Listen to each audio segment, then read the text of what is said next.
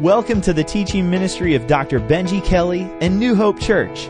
We're thrilled you've joined us for this week's podcast. Dr. Kelley is currently leading us through a four part series entitled Joyride. This sermon series will teach all the ways to unpack the DNA of contagious joy and live with it overflowing. May God bless you as you enjoy this week's message. Welcome, New Hope. How you doing? It's good to see you. Welcome to uh, all of you that are out at our campuses. That was uh, that was quite a, a, teaching bumper there, wasn't it?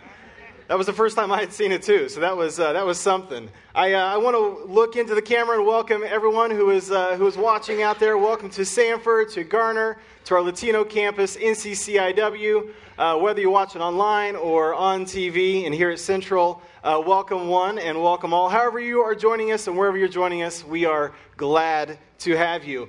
Well, as, uh, as the, the, the video clearly showed, we are starting our brand new series called Joyride today. Who's excited about that?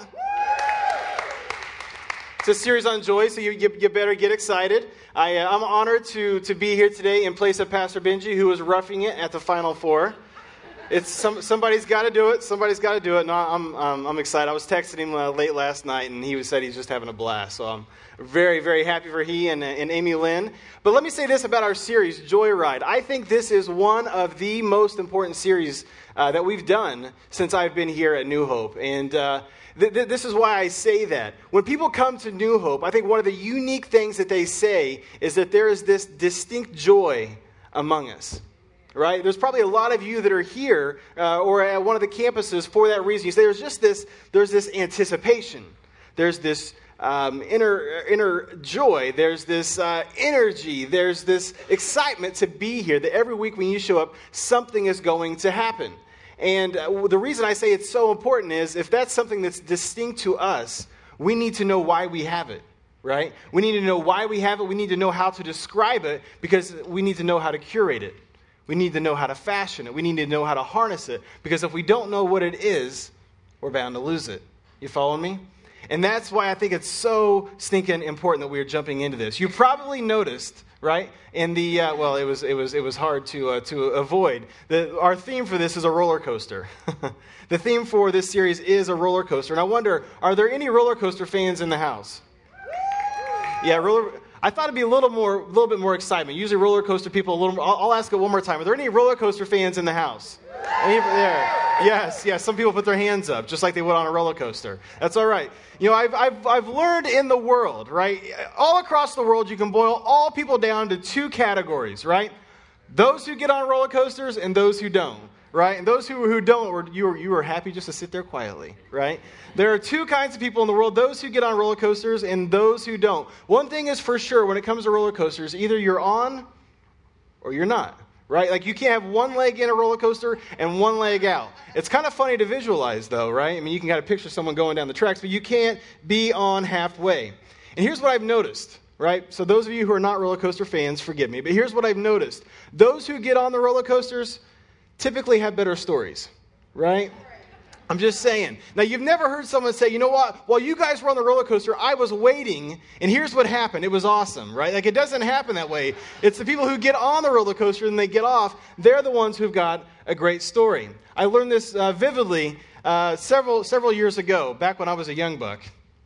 Uh, I, I, learned this, yeah, that was, that was, yeah, that's my dry humor. Anyway, anyway, back when I was younger, I, uh, I was at an amusement park with some friends. We were in college. We were going to an amusement park. It was Kings Island uh, back in, uh, in Cincinnati, Ohio. Yes, there's some Kings Island fans out there. So we were going to Kings Island, and I got to be honest, like growing up, like I was not a roller coaster fan. No one in my family was. My parents didn't uh, get on them we just we just didn't go to amusement parks a lot. So I was going with some college friends, and they were they were like huge roller coaster enthusiasts. They'll get on anything, they'll ride it all day long, and they'll eat and get sick and all of that. Like they're just like that's that's what you do at an amusement park, right? So we were going to the amusement park, and I, all they did was talk about the roller coasters. And I got on a couple with them, but I, I, I like the ones you can see. Like you're like I can uh, while I'm standing in line, like I can like I can conquer that. It's just a loop. Like it's not going to take very long. Like well, I'll get through it. I'll be fine, right? We're walking onto this one roller coaster, one of those that are hidden, right? Like you can't see it. So there's all these stories, and I think it's worse when you can't see it because you start making all these like images in your mind of like what's really going to happen. And as we're walking up, my friends are like talking. They're like, yeah, it's like it's this mag- magnetically propelled roller coaster. Like you're sitting there, and like the, the you you actually hear this the magnet like whirling up, and all of a sudden they release the magnet, and then like you shoot down the tracks. And so I'm like, I'm building up in my mind, my nerves are racing. As we're walking up, you can start to see, like, because you, you can't see much, you can start to see there's a there, there, there's people on the roller coaster, and then they're gone. Right? Like you walk up, like they're there, that you hear the noise and then they're gone. And I'm like, this is crazy, right? Like, like I can have a fun day, I can wait and still have a good time, right? So we're walking up, and I, I didn't say anything to my friends. I got on the ride and I walked off to the other side. All my friends, they get on, they're like, Where's Chad? I'm just like waving at them, like, See you guys later, right? And then the roller coaster takes off, and by the look of their faces, I was like, I made the right decision, right? Because they were like scared to death. And so they're like, they're whirling down the tracks, and they get back, and they're just like high five, and they're like, That was awesome, you missed out. And I'm like feeling like this big, you know what I mean? And I, I made a decision that day, I kid you not, that day I made a decision. You know what? When it comes to life, I'm not going to be a waiter. You're like, I want to have the story. Scared to death or not, I'm getting on, right? Like roller coaster, whatever it might be, I'm getting on board. Now, here's the deal with roller coasters. Like I said, either you're on or you're not, but have you ever noticed that people that get on a roller coaster don't necessarily have the same experience? Right? Like you can be on a cart with someone and like two rows up like they're having the best time, and then two rows back like they are scared to death. Right? You see, have you ever seen those photos? Right? When you get off the roller coaster, I, I brought a couple along. I'm to just do a little, little experiment here. So the people in the back, right? The people in the back, this is awesome. The people in the back, are, are, are so there's the boys in the middle, right? And they have no idea the girls behind them are having a great time. And then the two girls in the front think they already died and went to heaven, right? Like it's like get me off. I brought, I brought one more. I like this one as well. So the guy, the, the, the boy in the front, right? Like, so he's like, he's almost asleep. And somehow the mom behind them is she, she, is get me off of this thing, which I think it's funny that there's two little boys around her who are just having a great time, right? She you can be in the same place and have completely different experiences. Maybe you've noticed this when you get on a plane, right? There's the what if people. They get they, they get on the plane, but all they can think about is the what if like, what if the plane went down? And so they never fully put their whole weight on the plane. You've seen these people, right? You sat next to them. They got on, but they never fully got on the plane. Like they're, they're gripping the seat or they're like they're gripping your arm. Like I've had those people sitting next to me, right? But it's like you're on the plane.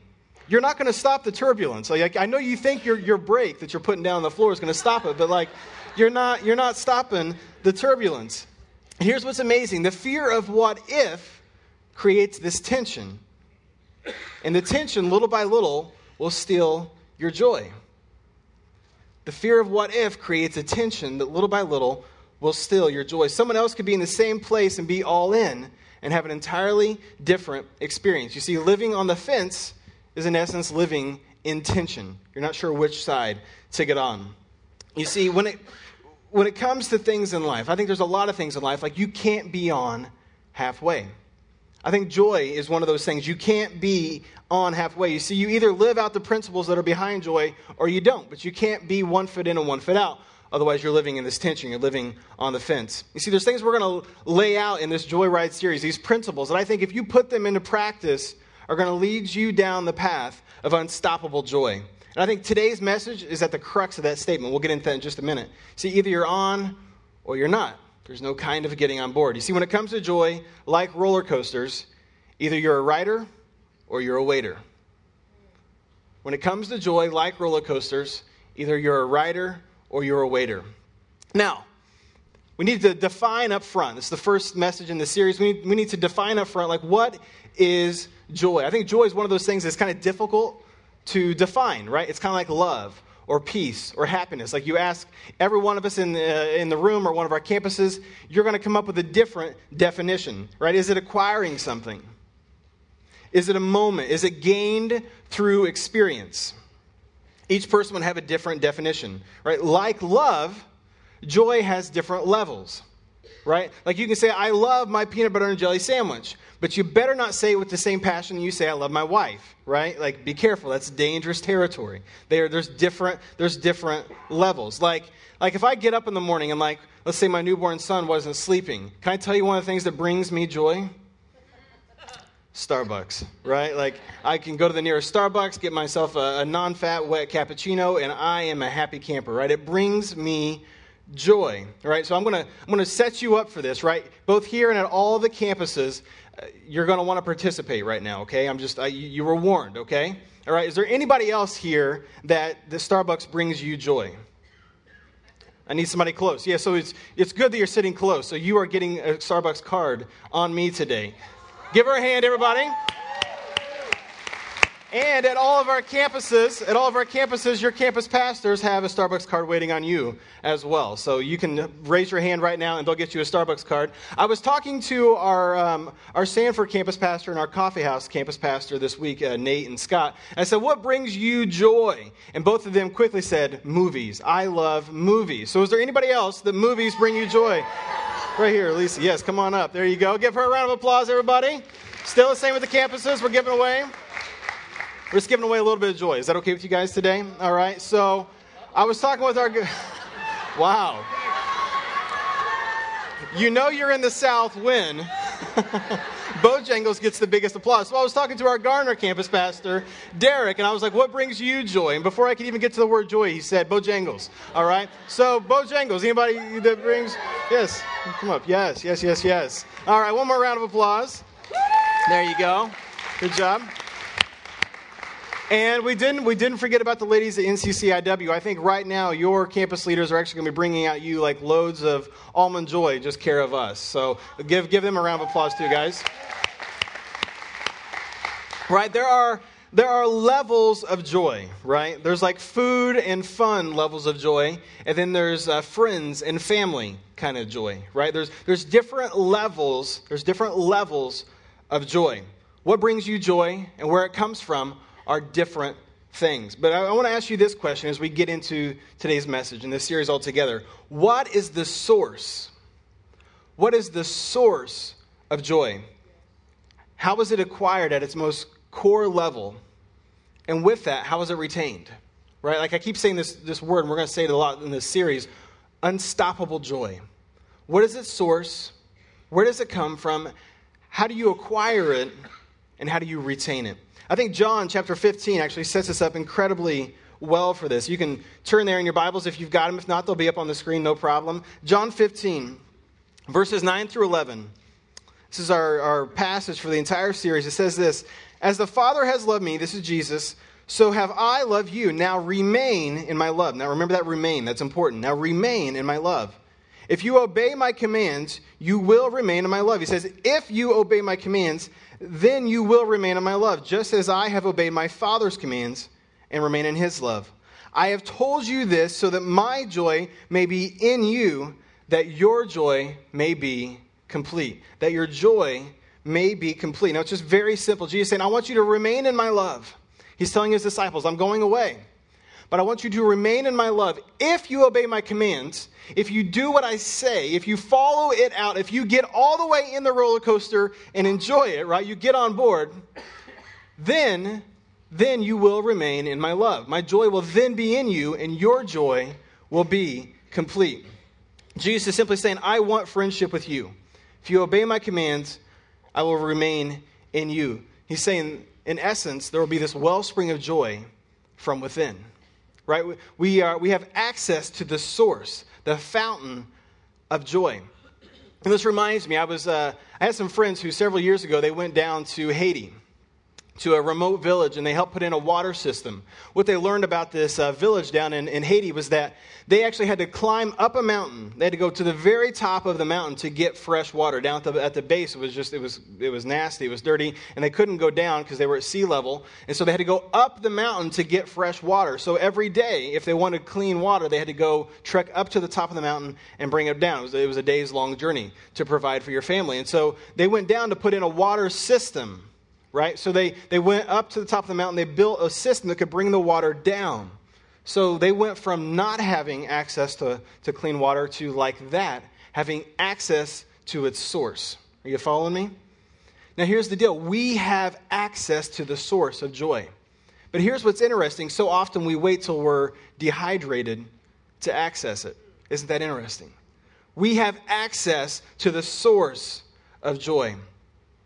So often we've de- developed the, the, the mindset that, that, that obeying and remaining, right, is about reading more about Jesus. It's about learning more about Jesus. That, that's what we think about remaining and abiding. And Jesus is saying, I want you to look like me. I want you to live like me. I want you to be like me. That is remaining and obeying. And it can't be done on the fence. You see, the call to follow Christ is a radical challenge to lose it all and actually find what matters. See, Christianity, little by little, has become a very safe thing. Churches often work very hard to make it easy to access it and to, to use it and to live it out. But you see, the call isn't safe. The call to Christ isn't a safe one. Have you ever thought about the fact that the call to follow God for Jesus cost him everything? Why would it be any less for us? It cost him everything, but so often we try to make it safe. I, uh, I'm reminded of, a, of, a, of, something dumb my brother and I did once, right? So we were, we, were, we were very little. I don't even know. Maybe you're like around eight and 10 years old. And we, uh, we lived out on this old farm. And there was a barn nearby. And my brother and I, and I, I'm pretty sure I was probably the one that came up with the idea. That's typically how it was. He's older, but I always came up with the great ideas and then would blame it on him. It's very smart, very smart. So uh, we, we, we remembered that there were old mattresses out in our barn and then we got this, we were looking, we're like, there was this hayloft, right? That had access to the, like, you could, you could, you could jump out of the hayloft, right? It was a good like 10 feet up or so. And so I was like, well, I wonder if we were to get, there's two mattresses, that seems safe enough to me. If we get two mattresses and put it beneath the hayloft, we could jump out. And it'd, it'd sort of be like, like our, our, I guess, rural trampoline. That was, that was my idea, right? So we're going to jump out of the hayloft onto these mattresses. And as I'm, uh, you know, we, we climb up the back steps, we're at the hayloft, the mattresses are in place, and I'm standing there and I'm shaking, but I'm excited to jump. And as I'm like backing up to jump, I hear this, Chad Brian Lunsford, don't you dare, right? And I look out and from coming, like running from the house is my mom with her hands up, no, no, no, no, no, no, no, no, don't do it. Now, my mom was probably just being a good mom. But can I be honest? to this day, I kind of want to know what it was like to fly. I, I kind of want to know what it was like to jump out of that hayloft, right? Now, she was being a good mom. She was doing the right thing. She told us to go back inside. But here's the deal so often in Christianity, we, are, we, we tell one another, it's okay, go back inside. It's okay, play it safe. It, it's okay, just, just, just, just take it easy. But here's the deal the call to follow Christ is a very dangerous call.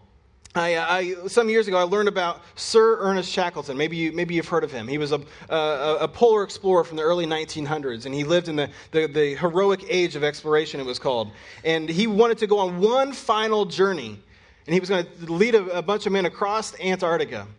He, he called it the last, the final great exploration of the age of exploration, the heroic age.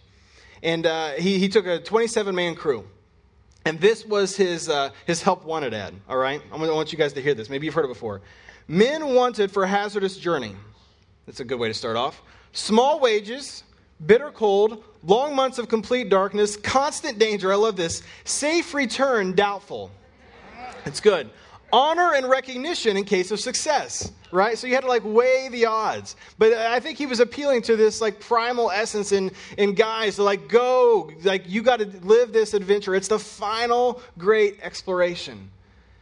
And see here's the deal. I think the call to follow christ sounds much more like that. To really lay it all on the line. See what jesus says is obey my commands you will remain in me. It's not a call to bible study alone now, hear me on that because some you, you might leave and say, well, he was saying Bible study is not important. I'm not saying that. It's incredibly important.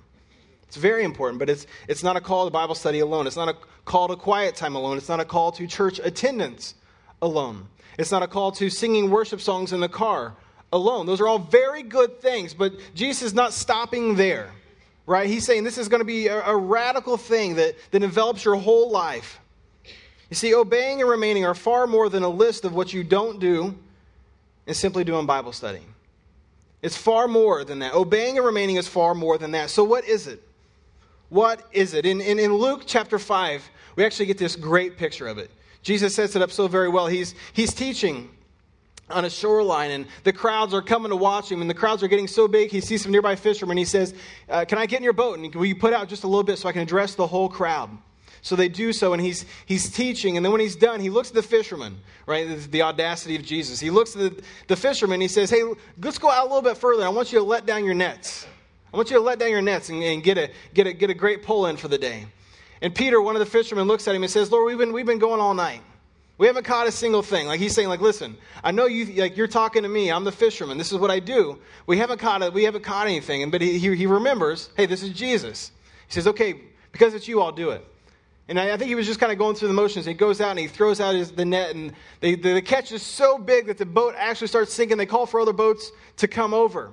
And he, he begins to, he falls at Jesus' feet and he begins to, to repent. And this is what Jesus says to him. And Jesus said to Simon, Do not be afraid. From now on, I will, from now on, you will be catching people. When they had brought the boats to shore, they left everything and followed him. I love that. They left everything and followed him. Now, many of you, you've probably heard this before, and I, I like how all the different Gospels, Matthew, Mark, Luke, and John, they, they, they set it up differently. Usually it's kind of just set up that they, they left their nets and followed him. They saw Jesus one day. Jesus said, Come follow me. They left their nets and they immediately followed. And I, I, those gospels are trying to set it up that there was just this immediacy to, to their faith, to just leaving everything. But I, I wanted to share today that I, there was a little bit more to the story. There was a little bit more to the story. They had actually met Jesus before. They had had time with Jesus before. They had learned from him before. They were actually disciples of John the Baptist. And John had said, This is the guy. This is the Messiah. This is the Son of God. This is the one I've been telling you about and preparing you for. So they had this time to think about it and to process and prepare for it. In essence, they had time to count the cost. And when Jesus says, Come and follow me, they left everything and followed him. Not too long ago, just about a week ago, actually, funny enough, I was reading this, this very passage to my daughters. I was reading it in, in their like picture Bible, and we were reading it together. And I wanted them to get the essence. I was like, I don't want them just to think they left their nets. Because, like, you know, what's a six year old and a three year old going to do? Oh, yeah, they left their nets and followed Jesus. Great. Like, nets aren't a big deal. And so I started sharing, like, no, no, no, no, no. Like, they didn't just leave their nets. Like, they left everything. Like, that was probably their family business, and they, they left it behind. This was their livelihood. This is how they, this is how they ate at night. This is how they, you know, partook in caring for their family. This was everything to them. When they left their nets, they were leaving everything to follow Jesus. And so one of my daughters, which I love, I love the comments they get back. She was like, like everything. I'm like, yeah, like like everything. Like when we follow God, like we're called to leave everything behind and follow Him. And one of them said, even my bed. you know, I, I, I guess that that's what she owns in the house. I guess I don't know. She was like, even my bed. And I was like, you know what? Like, sweetie, like I don't know if Jesus will ask for it, but if He does, you better give it away. Like, I'm not, I'm not pulling punches with him. I'm like, you know, like if, if he calls for it, you better give it away. She thought about it for a second. She, she thought about it a little longer. she was like, okay, dad, if he asks for it, I'll give it away. Right? Like, leave everything, leave everything and follow him. Leave everything and follow him. Jesus shares a number of things with his disciples to help them fully understand what it is that he's calling him to. One day he begins to share something pretty radical with them, in fact. He actually begins to share with them that he's going to go to Jerusalem at some point in the future. And he's going to be offered up and he's actually going to be killed. And he says, Take heart, I'm going to be raised up on the third day by God. And interestingly enough, Peter, the fisherman, right, who, who witnessed the miracle earlier that I just mentioned, he pulls Jesus aside and he rebukes Jesus. Now, I'm not a smart person, but I don't think that's a good idea. You know what I mean? Like, I don't don't rebuke Jesus. Like, you know, what? like if, if Jesus comes to talk to you, just just listen. All right? Like, don't rebuke Jesus. And so Jesus has one of these um, DTR conversations. You might know what a DTR conversation is. A define the relationship conversation. Are you with me? Right? Like with a, like a boyfriend and girlfriend. They've been dating for a while, and you know, one of them will pull the other side. Like, where are we going? You with me? Like, what's happening? We, we, we've been going out for a while, and I don't know where this thing is heading. Like, it's one of those, it's one of those define the relationship kind of moments. And so he, he pulls Peter, and he actually grabs all of them. He says, you know, if I'm going to share this with Peter, I'm just going to grab all of you. Yeah, come here. I want, I want to share something with you. Matthew 16, Verse 23b, he says this You do not have in mind the things of God, but the things of men. Then Jesus said to his disciples, If anyone would come after me, he must deny himself, take up his cross and follow me. For whoever wants to save his life will lose it, but whoever loses his life for me will find it. Whoever loses his life for me will find it. You see, what Jesus is saying is this I want you to die up front so you can really live. I want you to learn what it's like to die on the, on the front side, so on the back side, you can really live. He's saying to Peter, You're worried about the end, and I want you to know about the journey. You're worried about living safely. I want you to know what it's like to lay it all down for something worth living. You're worried about what could happen while on the roller coaster, and I want you to experience the joy of the twists and the turns. You've got your eyes on what you're giving up, and I want you to see what you're gaining. You've got your eyes on what you're giving up here, and I want you to see what you're gaining. I think what Jesus is simply saying is this if you haven't found something for which you'd die, you haven't found something for which you'd live. I mean, this is a pretty radical call that Jesus is putting out there.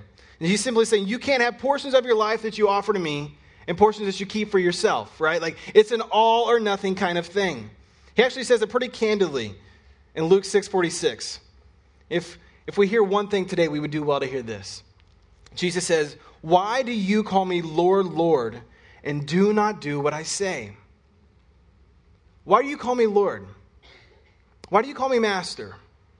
Why do you use words that say, I have authority over your life, and you do not do what I say? He just lays the gauntlet out there for him. If he is your Lord, right, his word should have authority over your life. If he's my Lord, he should have authority over my life. You see, I, I, can remember back when someone invited me to church as an eighth grader. Shortly thereafter, I, I went down front and I prayed the prayer, but it took a couple years for my behavior to catch up. You know what I mean? Like nothing had really changed on the outside. Like I had made a decision, but nothing on the outside had really reflected that. You know, I wasn't, I wasn't a, a, hypocrite, right? I wasn't proclaiming to be something that I wasn't. Like, I wanted to know about God, so I went to church, but nothing in my life had actually caught up to it. Right? There, nothing was really affecting the way that I was living. And here's what I come to realize. I was not only hurting myself by not, by not listening and putting into practice the words that I was hearing, but I was hurting those around me because they couldn't see the light that was beginning to form within. Right? So often in Christianity, we think that what following Christ is a list of things we don't do. What I came to realize is that there was this light within me that Jesus wanted to use so that others could see him too. He had a mission, he had a plan, he had a purpose that he wanted to use me. But he, he couldn't because nothing that he was saying was actually affecting me. He was saying, Why do you call me Lord, Lord, and you don't do what I say?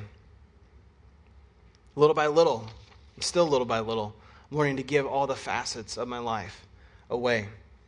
And I wonder, are we starting to see what Jesus is saying when he says, Remain in me, obey my commands, and you will have complete, complete joy? Trust me, see what I can do in you and through you, and then you'll begin to tap into the source, the fountain of joy. My wife and I, we moved this week, and I can, I can confess, I can say this pretty, pretty clearly. If you are a pastor, if you work in the church in any way, shape, or form, and you move the week after Easter, there's something wrong with you, right? Like, not a, not a smart move, but nonetheless, we, we did it. A little, little tired this weekend. And, uh, but here's, I had this moment. I want to share this with you. I had this moment about a week ago. It was one of our, um, one of our final nights in the house and we were doing a lot of cleaning up outside, and we, uh, we, we fixed a little bonfire in our backyard with our, with our daughters, just sort of some of the things we like to do uh, while, we, while we lived in this house. And I had this moment. Everyone was in bed, and I was standing on the back porch, and the sun was setting. It was just kind of just this beautiful night. And I just stood there, and I just started giving thanks to God. I just started saying, God, thank you. Thank you for the memories in this house.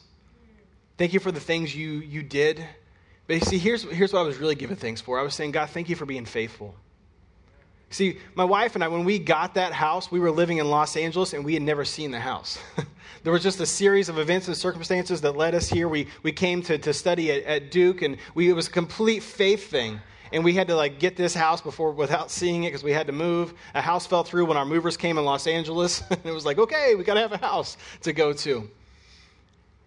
And what you need to know is, weeks and months before that, there was this prayer garden right in the middle of, of Fuller Seminary, right in the middle of, of, Pasadena, California, right? Just this urban prayer garden. It was, it was amazing. You could just sort of go and hide away. every day, every day when I'd walk to classes, I'd leave about 15 to 30 minutes early. And I'd go and I'd just sit in that prayer garden. And I would just say, God, what do you want us to do next? God, what, what do you want us to do next? And then my, my prayers kept increasing, like, God, like, no, really. I'm, I'm actually, I'm asking, like, what do you want us to do next? And I didn't, I didn't hear answers. And so I, we just kept praying, like, God, what do you want us to do next? And eventually we, we, felt like we heard this still small voice that said, Go to Durham, North Carolina. Go to Duke. This is, this, I'm opening this door for you. And so we went. We left everything and we followed him. I, can I tell you, to that point in our lives, that was the biggest risk we had ever taken by far, right? We're, moving from one coast to the other, no promise of, of income, no promise of anything, except that God said, I'll be there when you get there. And so when I was standing on that back porch, and we were, we were, we were moving on from that house to, to our, our next house, there was just this moment of gratitude saying, God, thank you. Thank you for meeting me on the other side. And I share that because of this. I would love for everyone in this room, everyone who's listening at the campuses, to have that kind of an experience. That you left everything, you followed him, you did whatever he said to do, whatever that is. That might not be going from coast to coast, it might just be sharing your faith with someone at work right? It might just be reaching out to, to love your spouse just a little bit more, right? It might be having a conversation you need to have with a friend or, or maybe with a child. I don't, I don't know what it might be for you, but I, I want to challenge you today. I would love for you to have that, that, that gratitude experience to say, God, thank you. You told me what to do, I did it, and you met me on the other side. I left everything to follow you. One of my favorite passages is in Philippians 3. It's this real picture, this real image of radical devotion. And in, in Paul, he, he shares it so well. And I, so I want us just to walk through this passage. It was one of my favorite passages when I, when I, when I first began like actually like following Christ with my whole life. So much so the first Bible I had from Philippians 3 back just fell out because I kept coming back to it so much. So let me read it with you all. Philippians 3, verse 3. For it is we who are the circumcision, we who serve God by his Spirit who boast in Christ Jesus and put no confidence in the flesh, though I myself have reasons for such confidence, Paul's saying. If someone else thinks they have reasons to put confidence in the flesh, I have more. Circumcised on the eighth day, that was big to the Jews, obviously, of the people of Israel, of the tribe of Benjamin, a Hebrew of Hebrews. In regard to the law, a Pharisee, as for zeal, I persecuted the church. As for righteousness based on the law, I was faultless. But catch this. But whatever were gains to me, I now consider loss for the sake of Christ. Those are big words. That's pretty radical. What is more, I consider everything a loss because of the surpassing worth of knowing Christ Jesus my Lord, for whose sake I have lost all things. Some, some uh, uh, ways of, of writing that, some translations will actually say, because of the surpassing greatness of knowing Christ Jesus my Lord. I think we could actually in, in, insert the word joy what is more, I consider everything of loss because of the surpassing joy of knowing Christ Jesus my Lord, for whose sake I have lost all things. That's a pretty radical thing for Paul to say. That's someone who, who laid it all on the line and God met him on the other side. Let's continue reading. I consider them garbage. Paul's saying, Everything that was a gain to me, I consider them garbage that I may gain Christ and be found in him not having a righteousness of my own that comes from the law, but that which is through faith in Christ. The righteousness that comes from God on the basis of faith. I want to know Christ. Follow this. I want to know Christ. Yes, to know the power of his resurrection. We all want that, but Paul keeps going. And, and I want to participate in his sufferings. Paul's saying, I want to go all in. Becoming like him in his death, and so somehow attaining to the resurrection from the dead. Guys, this is radical devotion. Radical meaning pervasive. Like this is this is encountering all of Paul's life. Everything. The final verse. Not that I have already obtained all this or have already arrived at my goal, but I press on to take hold of that for which Christ Jesus took hold of me. I love that line. I think it's the most powerful that in the Bible. I press on that I may lay hold of that for which Christ Jesus laid hold of me. Paul's saying, I know God has a plan and a purpose for my life. There's a light forming within me. There's this joy. There's, there's this source of love within me. And I, I'm not supposed to keep it to myself. There's this reason. God has a purpose for my life. And if I keep pressing on, if I keep laying it down, I'm going to discover that reason that He laid His life down for me.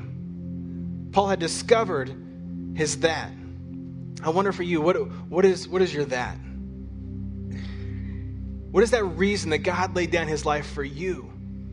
And are you laying it all on the, the line for it? To discover it, to find out what it is. You see, catch this, guys. Ultimately, joy is found in complete surrender, lived out in radical faith. Ultimately, joy is found in complete surrender, lived out in radical faith. I know some of you are like, well, I don't, I don't know what that looks like. I don't, I don't know how to get to that point in my life. Let me share this with you. I, my, my wife and I, we were, we were in New York uh, a little over a year ago. We were in New York City and we were walking around just taking a, just a little getaway by ourselves, just the two of us. And our whole mission was just we're going to walk the city, see things we've never seen before, and eat food we've never eaten before. That was it was a lofty goal, right? And that, that was our point. And so we were just, we would just walk until we found something we liked, and we'd sort of hang out and check it out. But there was this thing, this amazing tool while we were there. an iPhone, right? This, this, this was our tool. So we would go somewhere and we would say, well, all right, well, we're, we're looking on Yelp or we're looking online. We, we, we figured out the place we want to eat or the place we want to go, but like we don't know how to get there. We don't even know where that is. But here's what's worse we don't know where we are. you know what I mean? But there's this amazing feature in, in, in, in maps on your phones. You know what it is? When you pull it up and you don't know where you are, you can choose current location. You with me? If you don't know where you're at, your phone knows where you're at, which is awesome. Maybe a little scary too. Maybe a little scary. But for the most part, it's awesome. And so we wouldn't we, we didn't know where we were, but it was awesome. We could just simply hit current location, right? It would find us, and we know how to get from where we are to where we wanted to go. Can I just encourage you with this this morning? If you don't know where you are, just start at your current location. If you don't know where you are and how to get to this radical devotion, start where you are. I wonder for you, like, what is it today that God might be asking you to lay down? What are your nets? Like, what's, what's standing between you and stepping out and doing something wholeheartedly for Christ, for, for fully jumping on the roller coaster and being all in? I want to invite you guys to stand. The band's going to come out in just a moment and, and sing at all of our campuses, but I want to just share this as we, as we close. You see, joy that is made complete, joy that is made complete doesn't come and go. Unstoppable joy comes in the radical devotion to Christ, and it transforms every part of your life. It's where you leave everything and follow Him. It's where you die up front so you can really live. You discover that for which Christ laid hold of your life. As we hop into this next song, I want to I want to ask you this: What is Christ asking of you today? Right? What, what, what is it that's holding you back from experiencing complete joy. And here's the deal He is at the center, He is the source, and He's waiting on you. Let's pray. Father, we thank you for today. Father, we thank you for your Son who completely laid it all on the line for us.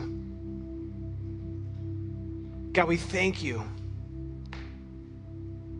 and help us to, to, to soak this in. God, we thank you that your Son is the source of all joy, and He came to earth that we might have access.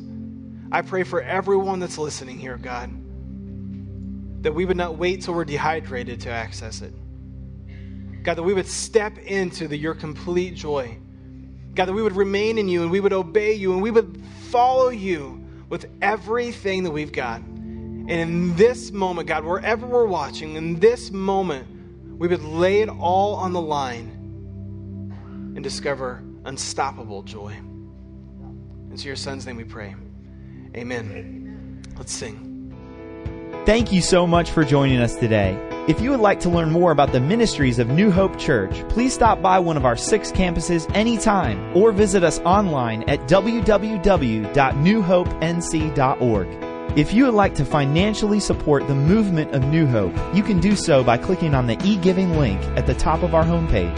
Thanks for listening today. We hope you'll join us next week. God bless and thank you for being a part of our church family.